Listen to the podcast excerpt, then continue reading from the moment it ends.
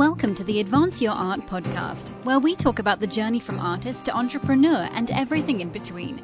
You've worked hard to hone your craft. Now take it to the next level with tips, techniques, strategies, and routines used by successful artists to grow their businesses and careers.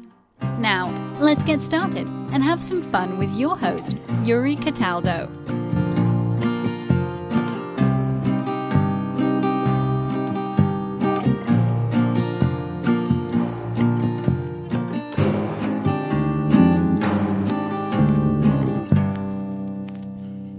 Hello. Welcome to another episode of Advance Your Art with Yuri Cataldo. If you're interested in learning how to build a company, make money from your art, or transition to a new career, you've come to the right place.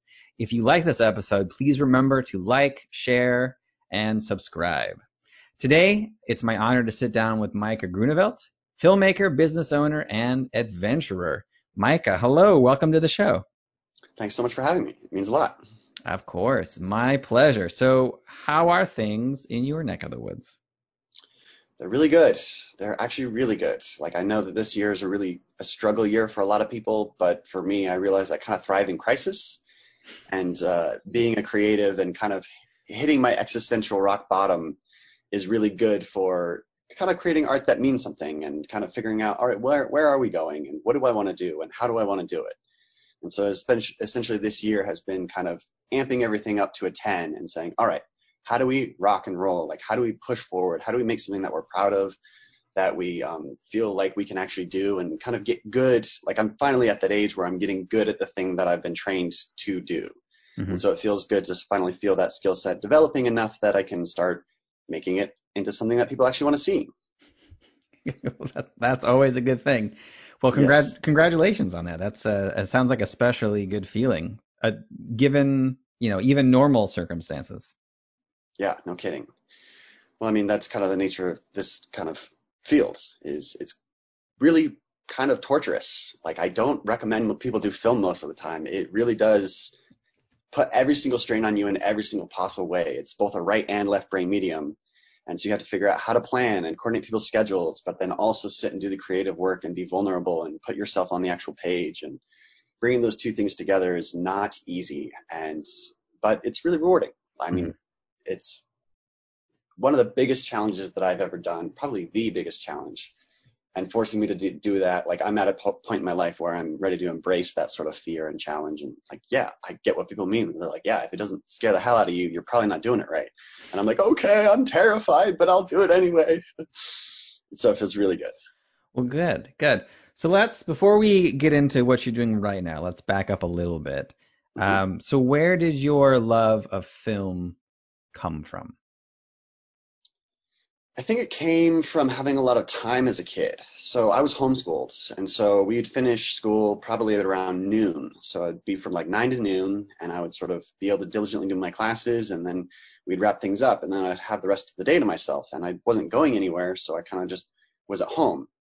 So I spent a lot of time kind of just imagining various different scenarios, and I like to play out and act. Uh, like I used to have this old, uh, uh what is it called? Cap uh, musket, one of those. Um, oh, like a cap gun?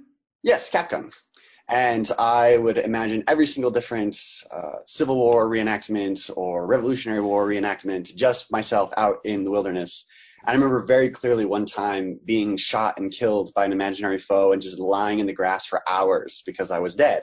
Mm-hmm. And you had to sort of actually be dead.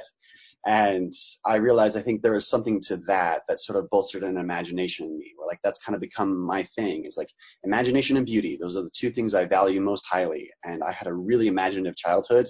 Mm-hmm. And then I kind of took that skill and started developing a lot of other things. And I realized I loved audiobooks. And so I would imagine them in my own head. And so like the, the Narnia series, they did these great audio drama recordings of those.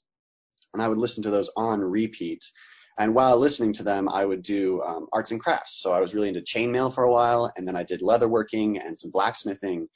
And so from a pretty young age, I knew I kind of wanted to do something fantasy related and something that was kind of beyond reality. And so then that kind of kept developing, and I didn't really know what I wanted to do, and I had kind of an existential crisis around that for a long time.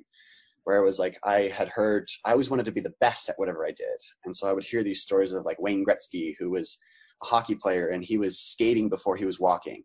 And I'm like, shoot, I'm too old to be a professional hockey player.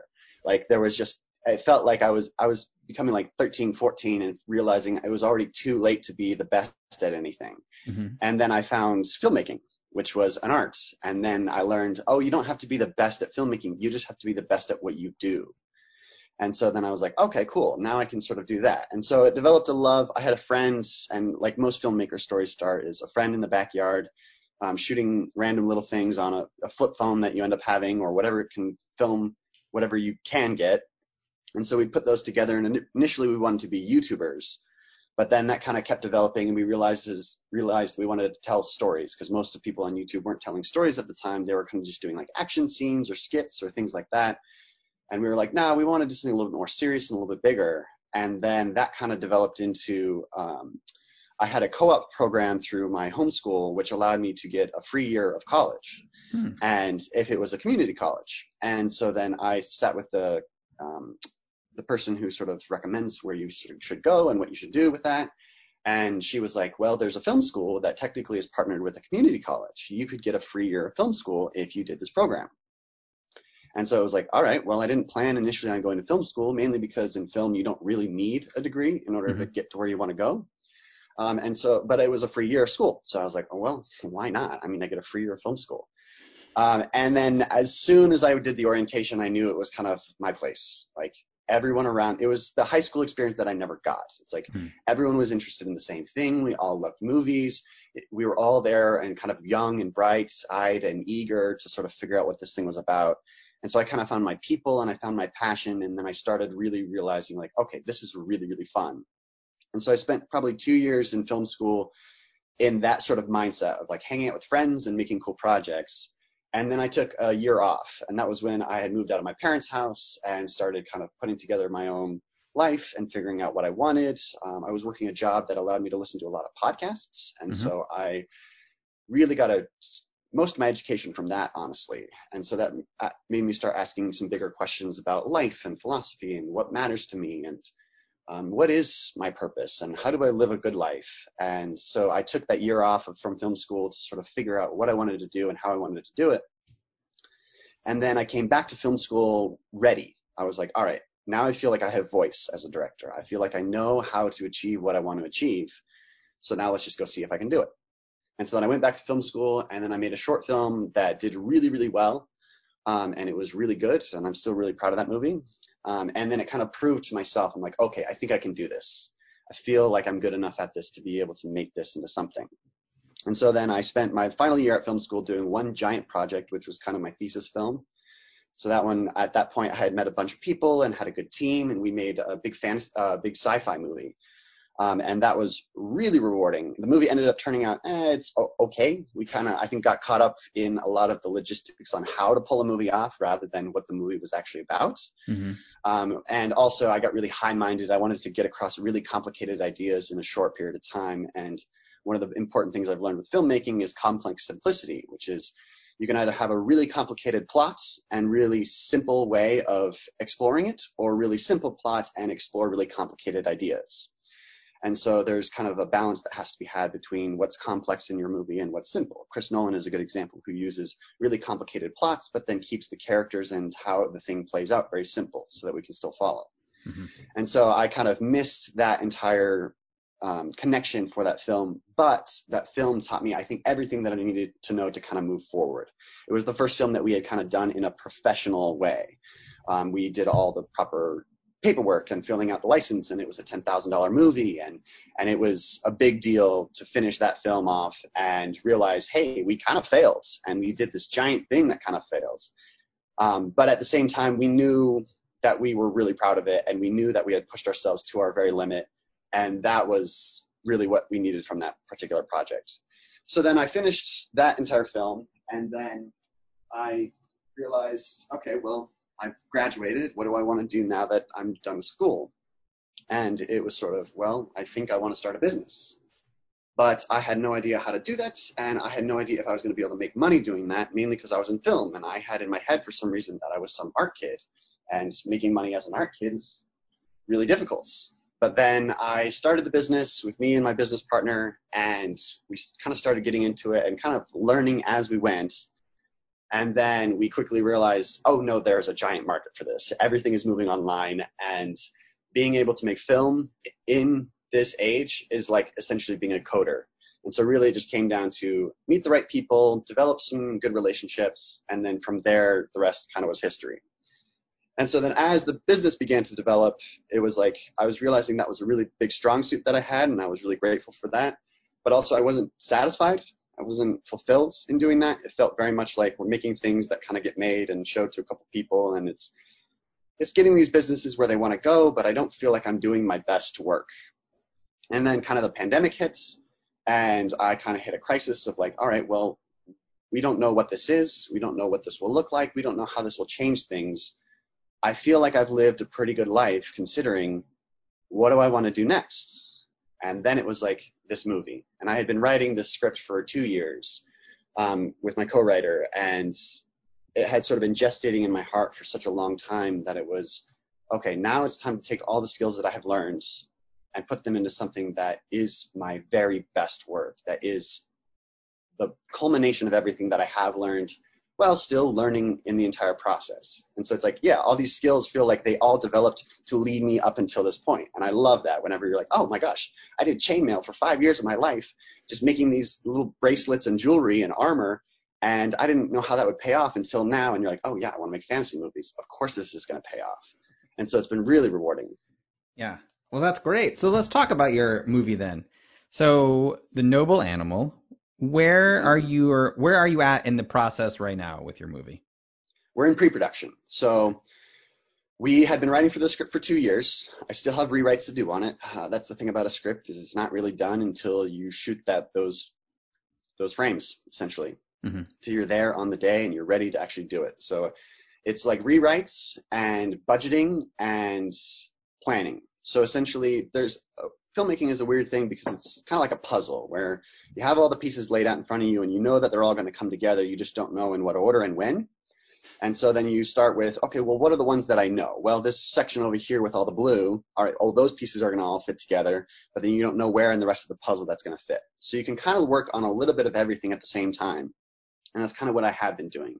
So it's like, well, in order to get the budget that we need, I have to build the schedule and I have to build the timeline and I have to know exactly what we need for each of these different scenes. At the same time, I can start storyboarding and figuring out, all right, well, what are my images going to look like? Well, I'm not going to know the budget until I storyboard because this shot requires us to get a jib and is going to require these three different extras, but we don't need sound on that day because it's just this one shot that doesn't have sound, and we're going to do that in post production. Okay, what sounds do we need in post production? Do we need a budget for that? Do we need to pay a sound designer for that? Um, and so it's like kind of just getting these estimates on where everything is going to fit into play. And I've made enough films now to kind of know, all right, I know what I can do. I know what I need to pass off to other people. I know roughly what it's going to cost, especially on an indie level like this.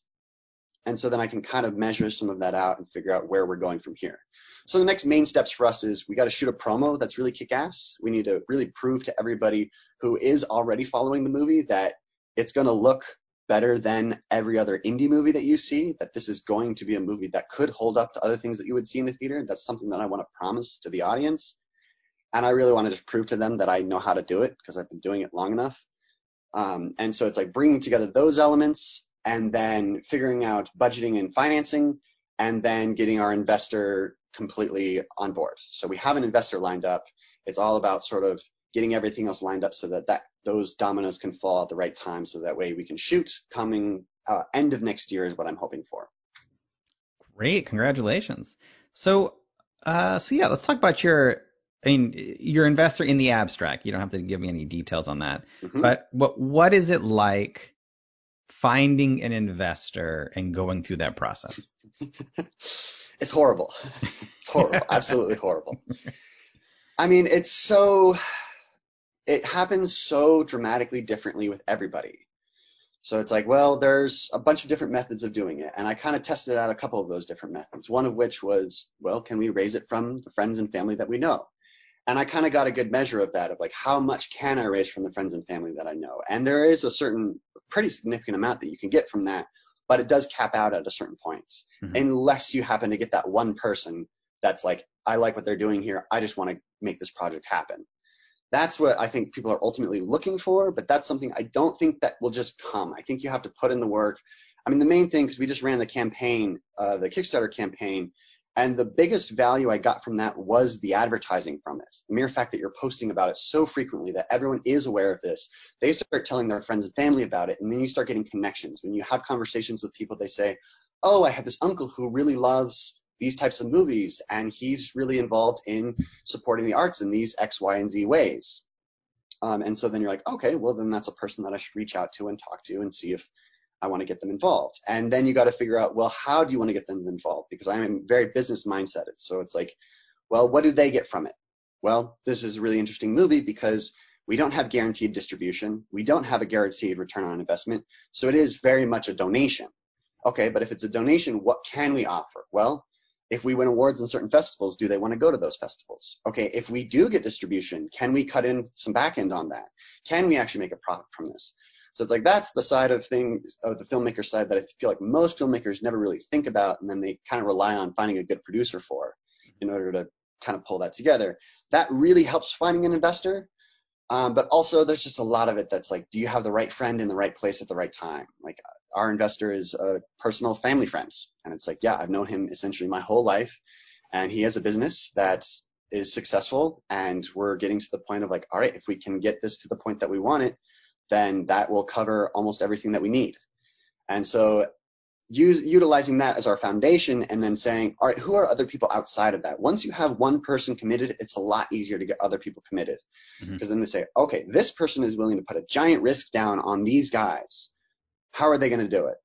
Okay, now I'm willing a little bit more to say, all right, well, I have $10,000 that I've been wanting to give to a project. How do I, can I contribute to that? What do I get from that? How can I bring all these different people together? And then there's something huge to be said for like, I think people are kind of hungry to make something good.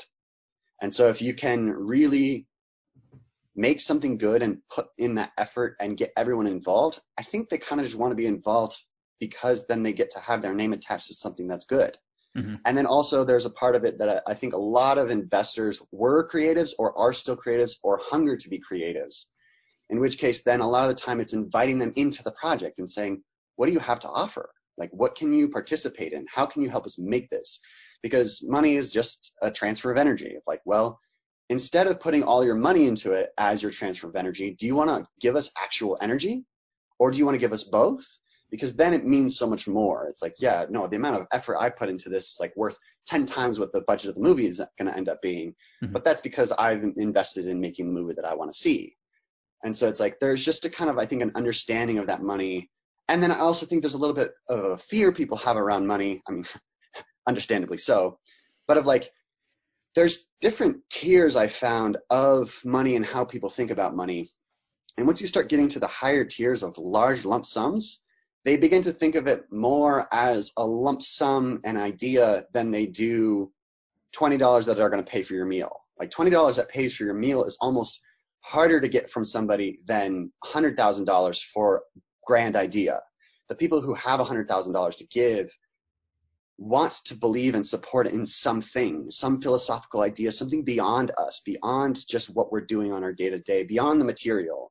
And I think tapping into that really helps take it to kind of a grandiose place. And I mm-hmm. love that about filmmaking too, where it's mythic. It feels mythic. Everyone involved is getting into the drama. Actors up on the screen are not particularly special in any way other than that they've trained to be these actors. But why then do we have this association with them being famous? What is that idea? Well, it's a mythos. It's essentially the same version, same, our modern day equivalent to what it was for the demigods back in ancient Greece, right? Or any of their myths. They're these icons, these people that we sort of aspire to look up toward, that we deify being beyond human. And so it's like, okay, that once you get into that realm, then money all of a sudden starts changing its attitude and how it works. This is what I've so far understood, but I'm also very early on in this phase, and so I don't know most of this. A lot of this I'm sort of just figuring out and developing and seeing, okay, well, maybe that's a thing, maybe that's something I can tap into, maybe it's not. And so Mhm. then it's like trial and error, and you're like, all right, well, what works, what doesn't work, how do we get to where we need to go? Yeah. So with this film, have you already I guess, built up an audience who would watch it, or are you figuring that out as you go along? It's both. So we have a decent foundation now. So most of the campaign Kickstarter stuff was kind of building that audience. And so it kind of taught me of like, all right, who is that audience? Where do we kind of tap into that? How do I create material for those people? How do we get them involved in the process? Because that's the big thing is like we're building relationships like anything else as we're sort of developing and keep promising them an idea and then joining them in that idea as though that idea is a friend that we all want to be friends with. Mm-hmm. And so then we are sort of building that up along as we go. So yeah, it's like, yeah, right now our audience is very small. And, but it was zero essentially three months ago. And so it's like, all right, well, here we go. Now we're getting momentum and every single day there's new people coming to the movie and I'm thinking of new ways to sort of continue to sort of build that audience so that way we have an audience. But also at the same time, there's something huge to be said of I don't want to rely on an internet audience for this movie. I don't want to finish the movie, just release it online and expect 20,000 people to watch it. Like that's not what I want from this. I want it displayed up on the big screen. Okay, mm-hmm. how are we going to do that? How do we run these different events? How do we create some hype around this? Also, how do we get the next project? Like, how do we get this in the, in front of the right people? To me, it's more important that this finds longevity and that the people who want to see it can, but more so that it gets in front of the right people that say, okay, you did something really special here. We want to do more of that, and here's how we're going to do it. And so some of it's a little bit of both. It's like, all right, let's build an audience, make sure we have that foundation, but also let's be smart about where we put the movie so that way we can make another movie. That's kind of a thing that's always in contention. Mm-hmm. So how are you? I guess how are you figuring this part out right now? So how are you figuring out like potentially the best places to put your movie up or the people to get it in front of? Uh, mostly through Facebook. So I kind of people really hate their Facebooks, but I realize it's because people don't really curate their Facebook, and so I realized there's a ton of groups on Facebook that you can join um, about really just every varying different subject that you might be interested in.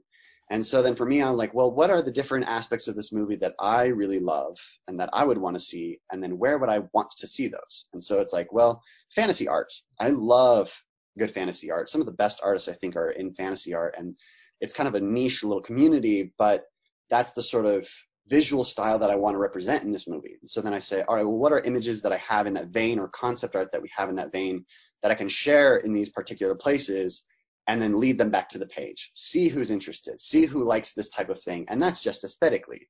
And then also we're really inspired by Jung, Carl Jung's work uh, for this movie, and sort of embracing the dark sides of our nature in order to get mastery over them. And so then there are a couple of Jung groups that I follow where I'll post the sort of story videos that we talk about uh, okay, here's the theme of the movie, and here's how we're going to explore that theme, and here's some ideas around that, and see how people respond. I mean, that's where I've got the best feedback is from those Jung groups, where they're they're excited. They're like, yeah, no movies are ever made about that sort of pull from Jung's ideas.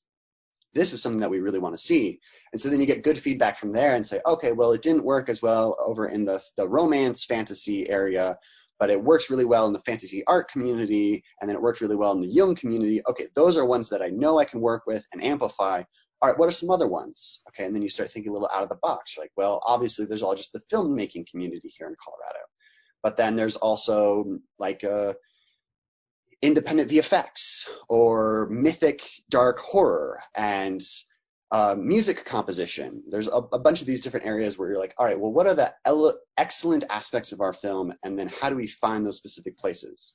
because that's a big thing with the movie. is like, well, you want it to reach every audience, right? You want it, everyone to want to watch it and everyone to want to see it. But then you want your core people. Who are the people who will see it no matter what? Who are hungry to see it? Who are like, yes, that was my thing, and I want to share that with my friends, and I want to rewatch that a bunch of times. And so that's kind of what I'm identifying through. And mainly through Facebook is because what Facebook is what I use. It's what I'm most familiar with, and it's kind of what I have most experience with.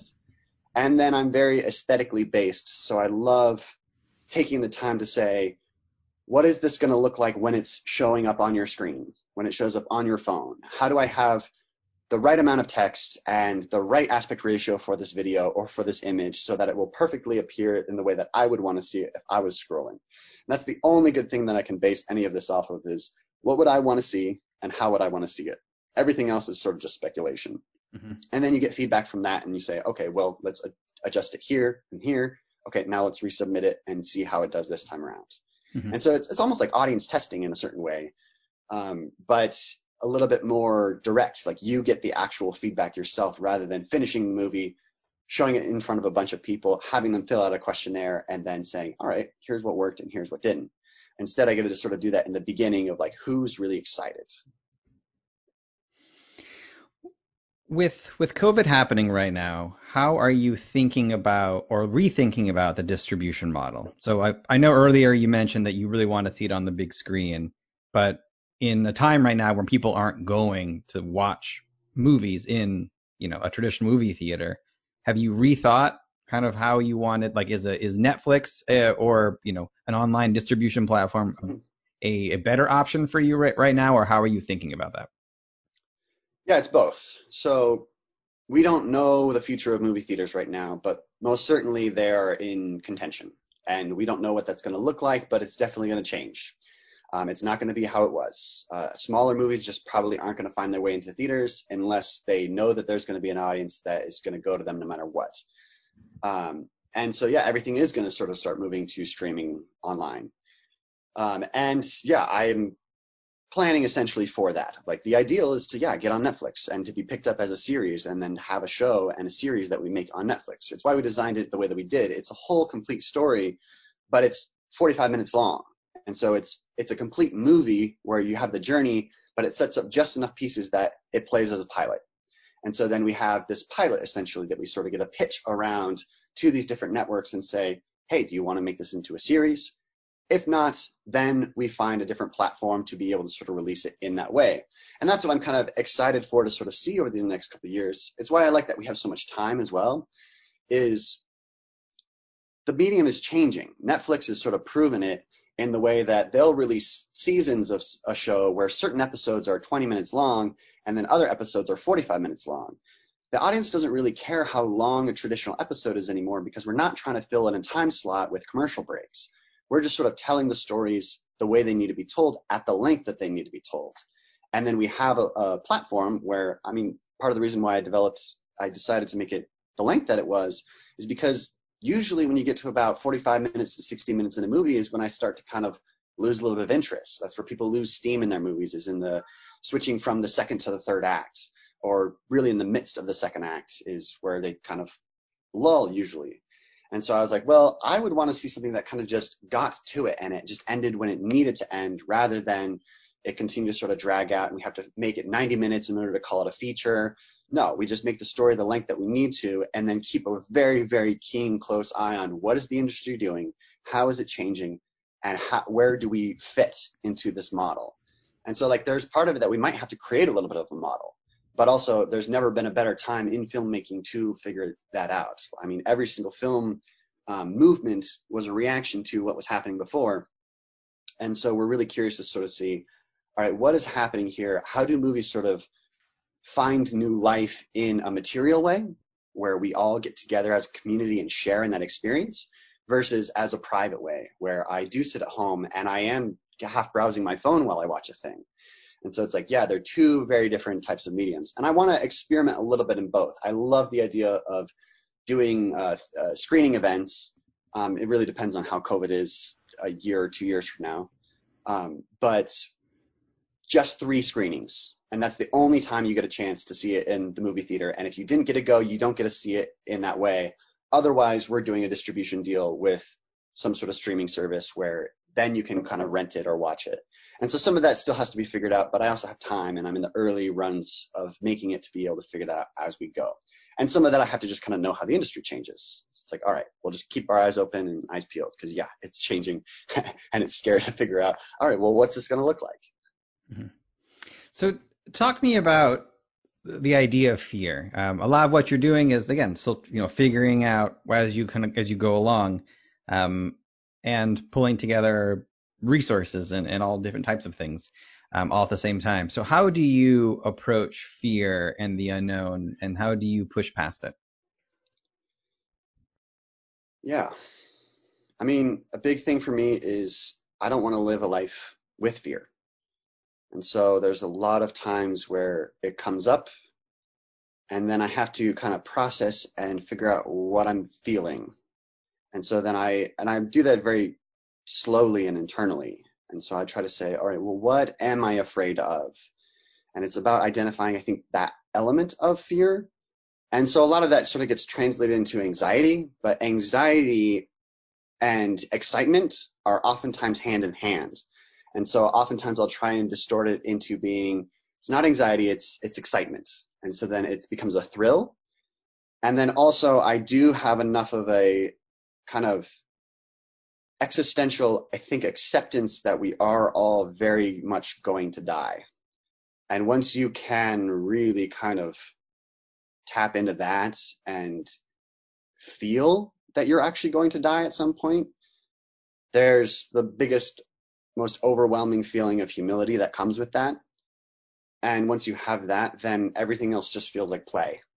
And so then the biggest adventure or the biggest fear or threat is just a big experiment in play because yeah, you might die from it, but you probably aren't going to. And if you can be okay with dying, then you get to sort of do it with arms wide open and with full vigor. And that's much easier said than done 100%. And you definitely go in flows of like, well, no, there are times where I feel like I've accepted my death. And then other times where I'm like, no, I love what's going on right now. It would be a tragedy if I were to die. But I think it's riding those waves a little bit. So I'm getting better at waking up and saying, how am I at now? Am I good? if I'm not good, can I be okay not being good? And sit with those feelings and work through them and let that inform what comes next. And not let it dictate your life, but also not bottle it down. I mean, that's why I wanted to make this movie is like, I feel like today there's a giant population of people who scapegoat their darkness and mm. their shame and their mm. struggle.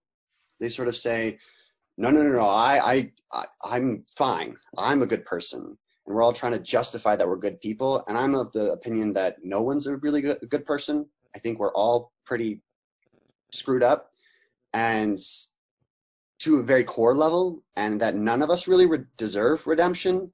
And yet we have the opportunity for redemption nonetheless. And so then when everyone is really deserving of death, then what do we do with life? And so then it's, I found that the only way of being able to have, to live in a way that provides gumption and confidence and strength for both you and for those around you is to be able to look at that shadow side of yourself to say, yes, you are there. Yes, you exist. Yes, you sometimes make decisions for me and I hate that, but I don't hate you. You are important to me. You are an important aspect of me because without you, I would not be whole because light is only as good as the dark that represents it. And like those two are a battling force that need each other. And so then I like to use the dark in order to fuel the light and then vice versa. And I think those, that battle is the battle of humanity in a certain respects. And I don't feel like people talk about that very often. And I wish people did more. I think it would ground us in a way that we would understand so much more about each other and the struggle that we all go through. And it would just kind of give us patience where we're like, hey, we're all kind of just trying to figure this out. We don't know what we're doing, but we're doing our best. And then we can sort of have a little bit more room to say, and he's probably doing his best. And if he's not, how do I help him? Or say, yeah, that's okay. Like I, I like doing that of feeling like the person in the room that is going to kind of just accept you no matter what you've done. I don't care how heinous it is. I'm just going to sort of accept you and be like, yeah, that's how you are. And that doesn't mean that it's okay. That doesn't mean that it's acceptable, but it allows real conversation to happen. And when real conversation can happen, real change can happen. I don't think people are changed by um, logic or statistics or through um, forcing behavior on people. I think people are changed through one-to-one individual um, relationship or private revelation. I mean, mainly because those are the ways that I'm changed.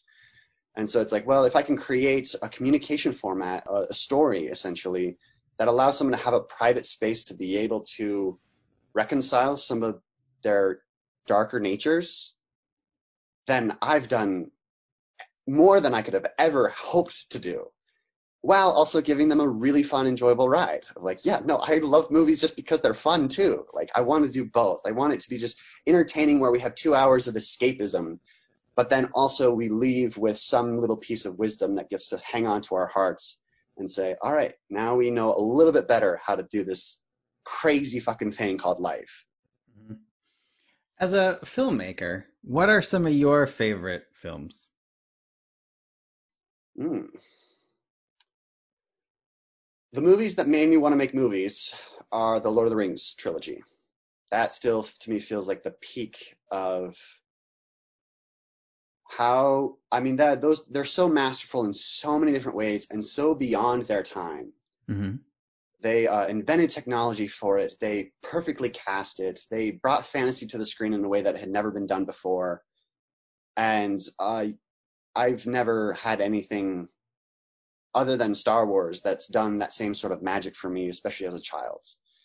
Um, if I were to talk about some of my favorite movies that I've seen since then, it would be um, In Bruges has a special place in my heart. That's like mm-hmm. a British mm-hmm. gangster film. It's yep. uh, just one of those masterfully written movies that feels just tight and complete, and was a movie that just shocked me and surprised me by how enjoyable it was. And then also Amelie. Um, it's a French movie and that movie again had visuals unlike anything I'd ever seen. And I thought going going into that movie it was a horror movie, and it ended up being this very French romance movie. And it, I am a deep, deep lover of love, and to capture an authentic love that transcends and when movies can do that in a way that hits my heart that way, those movies end up being kind of my favorites. So Pride and Prejudice is another one of my favorites. Like, yeah, I'm sorry, that movie is just a masterpiece. I don't care which version of it you're talking about. I love the Keira Knightley version, and I will watch that movie every year. Mm-hmm. Um, so there's certain like themes and ideas that usually end up being my favorite movies, and then there are other aspects of filmmaking that I really enjoy and admire. So yeah, it's like favorite movie versus best movie is always a different kind of conversation. But uh, those are, I think, some of my favorites. Wonderful. With everything that you've done and experienced so far, what would you say has been the best advice that you ever received? I feel like the the one that hit me that was the first one that I ever felt was um, I was raised Christian and there's a complicated relationship around that, but there was one sermon about your yes being your yes and your no being your no. And I remember that hitting because I am a chameleon in a lot of ways. I like to make other people around me feel safe and comfortable and seen and sought. And oftentimes at my own detriment of standing up for what I believe in and what I feel is right. And it was a really good lesson in Micah, if you say yes, do it and do it fully. If you're not going to do it, say no and say no fully. Hmm. There's a lot of, I think a lot of conflict and struggle comes from indecision. And so as I get older, I'm working more and more on having a solid decision and sticking to it once I do it, having a decision of conviction. Mm-hmm. So I think that's probably the best.